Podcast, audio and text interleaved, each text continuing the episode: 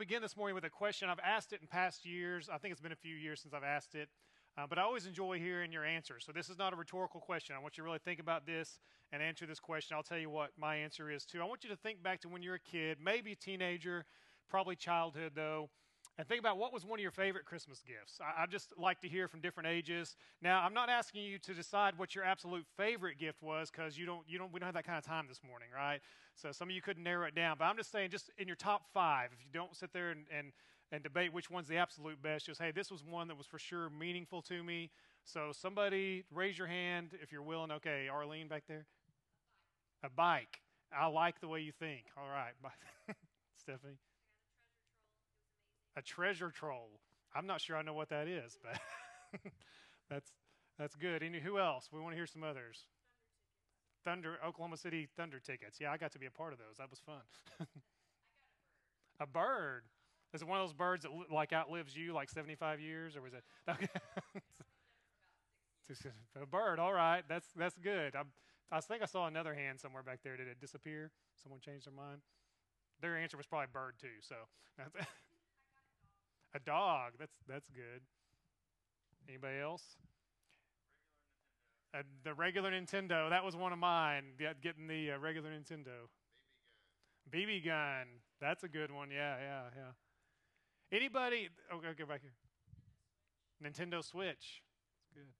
Video games, bikes, pets. Anybody get like a um, something that was trendy that year? I mean, some of these I know, like a Nintendo and stuff. I'm guessing the troll thing was probably a trendy thing. I don't know. Did I see another hand here? Anybody? Cabbage Patch. That was, yeah. I think there's been some elbows thrown over getting uh, Cabbage Patch dolls before, trying to get those for your kids.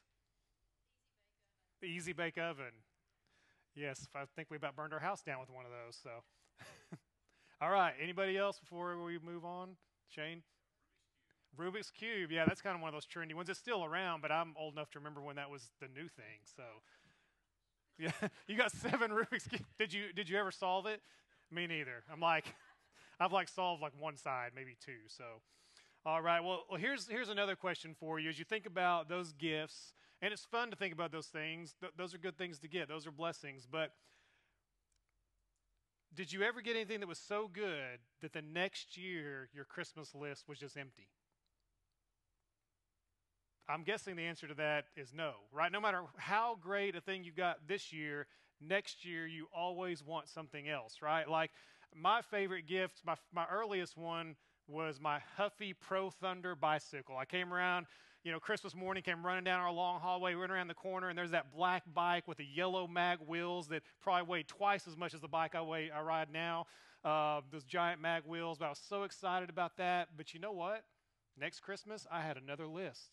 And, and years down the road, I got a motorcycle, I got a Nintendo. You know, those are some of the ones. But every year, no matter what I get, I still want something else. And I, I bet you're the same because here's the thing that's what the Bible tells us nothing on this earth can truly satisfy us.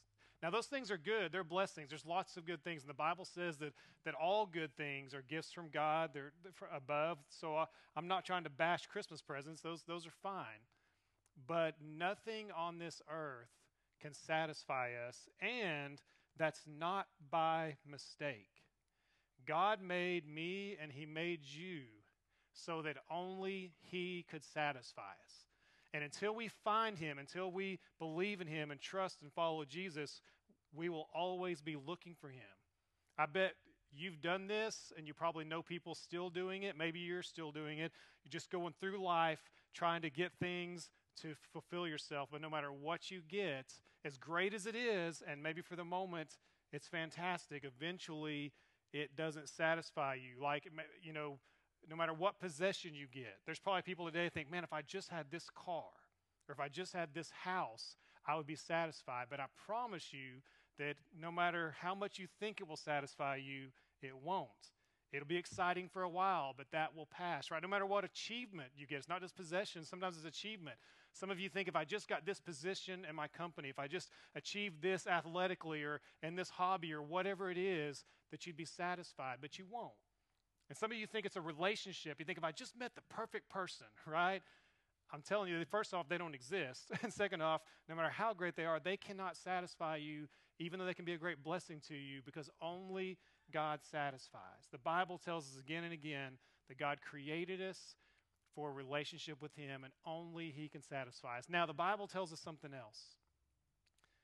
We're made for a relationship with God, but because we're all sinners and have rebelled against God, we're separated from Him by our sin, by our rebellion. If you go back to the book of Genesis and the Garden of Eden, we see Adam and Eve created for a relationship with God. Shows us life's purpose is to know Him, to enjoy Him, to glorify Him. But they, rather than obeying God and worshiping Him, they wanted to be God. And so they disobeyed and they rebelled, and their sin separated them from Him. And so we have this, this tension in the Bible, right? We're created for God, but our sin separates us God, from God. But here's the good news of the gospel, and it's the Christmas message that God sent Jesus, that it, God came in the flesh and lived a perfect human life and died for our sins so that we could be made right with God and forgiven. So we're made for a relationship with God, but we can only have that relationship with God when we're forgiven through Jesus. And that's what Christmas is all about. It's that message. So as we look at Luke chapter 2, um, we see a, a, nation of Israel um, uh, being occupied by Rome under oppression and, and waiting for their Savior, waiting for the one that's been promised for thousands of years. And here he comes born into the world. So look with me at Luke chapter 2, beginning in verse 1. We're going to read a, a pretty good pass, length passage this morning. At that time, the Roman Emperor Augustus decreed that a census should be taken throughout the Roman Empire. This was the first census taken when Quirinius was governor of Syria. All returned to their ancestral towns to register for this census. And because Joseph was a descendant of King David, he had to go to Bethlehem in Judea, David's ancient home. He traveled there from the village of Nazareth in Galilee. He took with him Mary, to whom he was engaged, who was now expecting a child. And while they were there, the time came for her baby to be born. She gave birth to her firstborn son. She wrapped him snugly in strips of cloth and laid him in a manger because there was no lodging available for them. That night there were shepherds staying in the fields nearby, guarding their flocks of sheep. Suddenly an angel of the Lord appeared among them, and the radiance of the Lord's glory surrounded them. They were terrified, but the angel reassured them. Don't be afraid, he said. I bring you good news that will bring great joy to all people. The Savior, yes, the Messiah, the Lord, has been born today in Bethlehem, the city of David. And you'll recognize him by this sign. You'll find a baby wrapped snugly in strips of cloth lying in a manger. Suddenly, the angel was joined by a vast host of others, the armies of heaven, praising God and saying, Glory to God in the highest heaven, and peace on earth to those with whom God is pleased. When the angels had returned to heaven, the shepherds said to each other, Let's go to Bethlehem. Let's see this thing that has happened, which the Lord has told us about. They hurried to the village and found Mary and Joseph, and there was the baby lying in the manger. After seeing him, the shepherds told everyone what had happened and what the angel had said to them about this child. All who heard the shepherd's story were astonished, but Mary kept all these things in her heart and thought about them often. The shepherds went back to their flocks, glorifying and praising God for all they had heard and seen. It was just as the angel had told them. Now go back with me, keep your Bible open, and let's go back to verses 10 and 11 and, and, and focus in on what these verses say. What the angel said to the shepherds there I bring you good, good news that will bring great joy to all people. The Savior, yes, the Messiah, the Lord, has been born today in Bethlehem, the city of David. Here in these verses, it says that there is good news that will bring great joy to all people. What is this news? What is this good news that brings great joy to all people? It's that the Savior that the world has been waiting for has been born. Jesus is the Messiah they've been waiting for. He is the Savior. The question is, what is He saving us from? What is He saving the world from? Well, the Bible again says that we are sinners who've rebelled against God and deserve judgment and wrath. And what Jesus came to do is to save us from the punishment that we justly deserve so that we can be forgiven and made right with God. He did this not just by being born into the world, but by dying for our sins 2 Corinthians 5:21 sums it up so well by saying this. For God made Christ who never sinned to be the offering for our sin, so that we could be made right with God through Christ. You what's interesting, scholars believe that these shepherds who were keeping these sheep were likely keeping the sheep that were ultimately going to be sacrificed in the temple. So, for, for a long, long time, hundreds, thousands of years, they've been sacrificing sheep and other animals in their place to atone for their sin, ultimately, though, looking ahead to Jesus. Now, you and I, we look back to Jesus for our salvation. In the Old Testament, they were looking ahead to Jesus for their salvation, that he was going to die for their sins. And these sheep being sacrificed reminded them that there was a price to pay for their sins, that ultimately one would come, as Isaiah said, and, and die for their sins. But think about how cool this is. These shepherds are keeping these sheep that they're going to be sacrificed in the temple, and the angels come and announce to them listen, the Lamb of God has been born tonight. You're going to stop sacrificing sheep because there's going to be a one perfect sacrifice for all time for your sins. And that's the good news that was announced. So, what they heard that night was the message of Christmas. And I'm going to put this up on the screen to be really clear this morning. This is the message of Christmas that God sent Jesus to save us from our sins and reunite us with Him. And the question is have you received this gift? Have you believed this good news? We talk about this all the time here, but listen, we live in the Bible Belt, so I have to keep repeating this. Lots of people that live in the Bible Belt in the South, like we do, think they're Christians who are not. So I'm not asking you, were you just born in a southern state and went to church and those kind of things? I'm not saying, can you quote some scripture? I'm saying, have you truly confessed to God that you're a sinner and you cannot save yourself and believe that Jesus died for your sins and rose from the grave? Have you trusted in Him for your salvation, not your own good works? If you've not done that, I pray you will today. That's the gift of Christmas. That's the good news of the gospel. Stay after church, talk with one of us. We'd love to talk to you about that and have a conversation.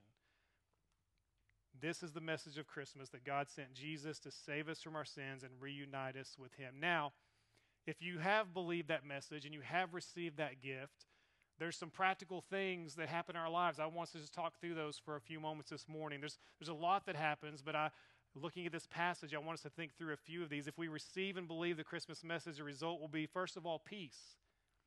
Did you know you can have peace in this world? Look back at verse 14. The angel said, Peace on earth to those with whom God is pleased. Now, now what does this mean? Does this mean that for the last 2,000 years there's been peace on earth? Does this mean that there's been no wars? I mean, there's been wars for the last 2,000 years since Jesus lived. There's wars going on right now, right? It's not saying that there's going to be world peace. It's saying there's going to be peace among the people with whom God is pleased. And who are those? Those who have trusted and believed in Jesus. For those of us who believe this Christmas message, this good news of the gospel, we can truly have peace. And there's two kinds of peace. First of all, peace with God, right? Jesus came to make us right with God. You may say, Well, I wasn't at war with God. Yes, you were. The Bible says that we're, we were all rebellious. We were enemies of God by our own volition. We drew first blood. We started it, right? With our own sinful um, attitude toward God. But we can be at peace with Him because Jesus came to make us right with God. Romans 5 1 says it this way Therefore, since we have been made right in God's sight by faith, we have peace with God. Right? We have peace with God because of what Jesus Christ, our Lord, has done for us. This morning, every one of us can be at peace with God. Even though we sinned in so many ways and we messed up, the good news is we can be at peace with God, knowing that we are forgiven if we've trusted in Jesus for our salvation. And the cool thing is, if you're at peace with God, then you can experience what? You can experience the peace of God. When you're at peace with God, you can experience the peace of God, which Scripture talks about repeatedly. Let me just read to you from part of Philippians 4, verse 7. It says, His peace, right? Jesus, God's peace, will guard your hearts and minds as you live in Christ Jesus. Right? So when we believe in Jesus and we we're made right with God, we're at peace with God, then we can experience the peace of God in life. Are you experiencing the peace of God right now in life? Anybody here stressed? Anybody here experiencing anxiety and worry and all those things?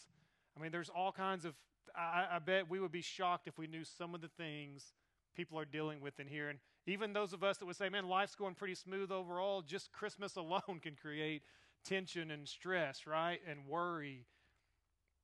But no matter what circumstances you're facing, the Bible tells us that we can experience peace that surpasses all understanding. We can experience His peace, it will guard our hearts as we live in Him. So this morning, let me ask you are you at peace with God?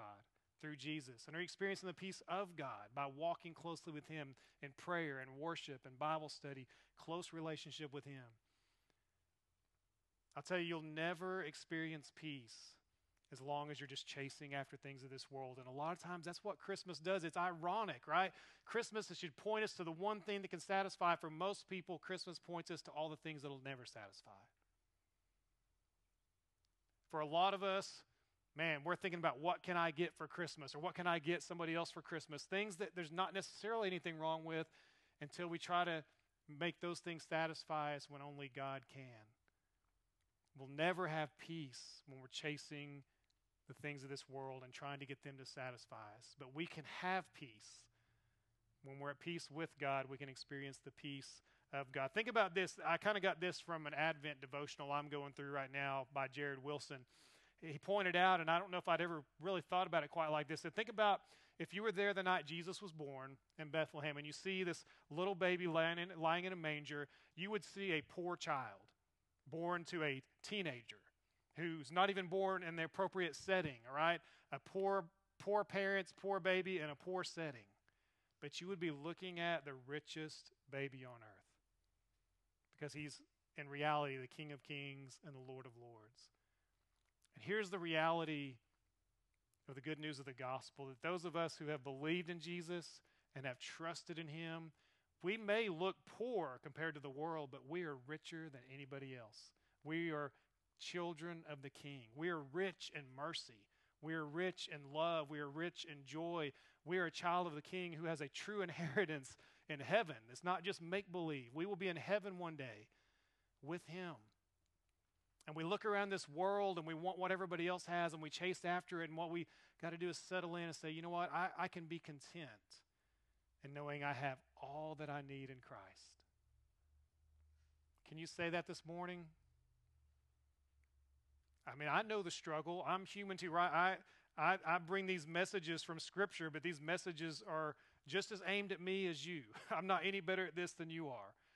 And I'm convicted as I think about these things. Man, I, I try to get too much satisfaction from the things of the world, but I can truly have peace when I realize all I need is Jesus and I'm rich in Him. I want to wrap up this portion of talking about peace by just reading a couple of verses. You might want to write these down if you're taking notes. Ephesians chapter 3, verses 16 through 19. The Apostle Paul, writing to the church in Ephesus, says, I pray that from God's glorious, unlimited resources, He will empower you with inner strength through His Spirit. Then Christ will make His home in your hearts as you trust in Him. Your roots will grow down into God's love and keep you strong. And listen to this, and may you have the power to understand, because it's so hard to understand this, as all God's people should, how wide, how long, how high, and how deep His love really is. May you experience the love of Christ, though it's too great to understand fully. And listen to this last sentence. Then you'll be made complete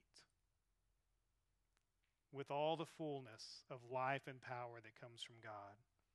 You know, I pray this for you and I pray this for me that I would be content and at peace in Christ, knowing He's all I need. And no matter what my circumstances or what happens tomorrow, I'm secure in Him, and I know what my future is in heaven. He's all that I really need. So we can truly have peace through Him. Another thing that we experience when we believe this Christmas message, this good news of the gospel, is we'll have purpose. We'll have peace and we'll have purpose. Go back to Luke chapter 2, look at verse 17. After seeing him, the shepherds, seeing Jesus, the shepherds told everyone what had happened and what the angel had said to them about this child. Listen, when they heard the good news about Jesus and when they believed and when they saw him, what did they do? They, they shared it. And the truth is, when you and I really believe the gospel, when we really believe the Christmas message, we will want to tell other people about it. If you're experiencing this relationship with God made possible through Jesus and the forgiveness of your sins, if you're experiencing His grace and His mercy and His joy, you will want to tell others about Him. You won't, no one will have to make you do it. So, my question this morning is Are you joyfully telling others about Jesus? And if not, why not? Make sure that you're really at peace with God and experiencing the peace of God, because if you're doing that, if you're really a Christian walking with the Lord, you'll want to tell others. That'll be your purpose in life. Your purpose in life will not be to make much of yourself. Your purpose in life will be to make much of God and declare the good news of the gospel. The shepherds, after, after seeing this, they told everyone what had happened and what the angel had said to them about this child. The Apostle Paul, in his second letter to the church in Corinth, 2 Corinthians 5 18 through 20 says this And all of this is a gift from God who brought us back to himself through Christ. So he's referring to the gospel there. And God has given us this task of reconciling people to him. For God was in Christ, reconciling the world to himself, no longer counting people's sins against them. And he gave us this wonderful message of reconciliation. So we are Christ's ambassadors. God is making his appeal through us. We speak for Christ when we plead, come back to God. Our purpose is to know God and to make him known. This Christmas, if, if that's not been your purpose recently, if that's not been your purpose this last year, would you confess that to God? Would you ask for forgiveness? And when you say, God, this year, this new year, God, help me to, to really enjoy you and be at peace with you and content in you. And Lord, help me then to joyfully, enthusiastically tell others about you. Having conversations with people. We've, we talked about this. I'm not talking about going and putting somebody in a headlock and dragging them to church, beating somebody over the head with your Bible. I'm saying if you're walking closely with God, you'll, you can naturally tell them in a conversational way about the good news of the gospel. So we have peace, we have purpose, and then finally, what we see here is praise that they praised God when we receive this incredible gift of Jesus living and dying and rising from the dead to save us, and we know that the Savior's really been born, we're going to praise God. If you go back and look in Luke chapter 2, look at verse 19. Mary kept all these things in her heart and thought about them often. I, I love that, that Drew pointed out how Luke probably interviewed Mary. So we know firsthand exactly, we know that she pondered these things, that she thought about these things because Luke interviewed her and knew that. Do you really think deeply and ponder who Jesus is and what he's done? Like Mary. And do you praise God like the shepherds? Look at verse 20 of Luke chapter 2. The shepherds went back to their flocks, glorifying and praising God for all they had heard and seen. So when you and I hear the good news about Jesus and we see him in all his glory and grace, we'll want to praise him, to sing to him at church, but also to honor him in our lives and talk about him in all that we do. One of the ways that, that we can think about what Jesus has done and who he is, one of the ways we can praise him is through the Lord's Supper. We have a tradition here at our church the Sunday before Christmas, which is today, of always observing the Lord's Supper. As we celebrate Jesus coming in the world to save us, we want to remember that it wasn't just his birth that was important, it was also the reason he came. The reason he came was to die. So this morning, we're about to have a time of worship by taking the Lord's Supper that will help us think about these things like Mary did, to praise our Father the way the shepherds did.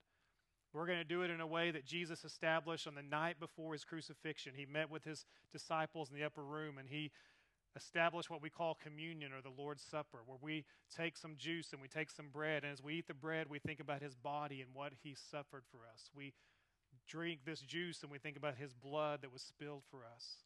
And it just brings our attention and our focus back to not just his birth, but also his death and what it means.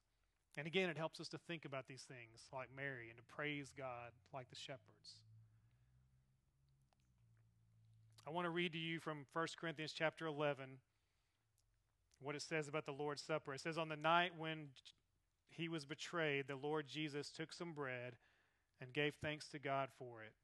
Then he broke it in pieces and said, This is my body, which is given for you. Do this to remember me. In the same way, he took the cup of wine after supper, saying, This cup is the new covenant between God and his people, an agreement confirmed with my blood. Do this to remember me as often as you drink it. For every time you eat this bread and drink this cup, you are announcing the Lord's death until he comes again. So, in just a moment, I'm going to pray and I'm going to give you some time to come up here. We have um, these spread out, so it should be easy for you to get these. Um, to go back to your seat, I want you to take a moment and really think about the price that Jesus paid, the good news that He came to earth to save us, but also the price that He paid to save us. And once you've prepared your heart through just your own prayer there with the Lord, then you can take the Lord's Supper. You can eat that little piece of bread and, and drink the juice and think about His body, think about His blood. And once I feel like everyone's back in their seats and had time to do that, then I will um, say a few more words and we'll close with a song. So I'm going to say a prayer and then invite you to come when you're ready to come and take this. This, by the way, is for believers. So if you're not yet a Christian, we just ask you um, to, to not take the Lord's Supper this morning. Um, maybe someday you will be a believer, and we would welcome you to then. Uh, you don't have to be a church member here to take the Lord's Supper with us, but you do need to be a Christian. So if you're a believer, we invite you in just a moment after I pray to come and take the Lord's Supper. Let's pray.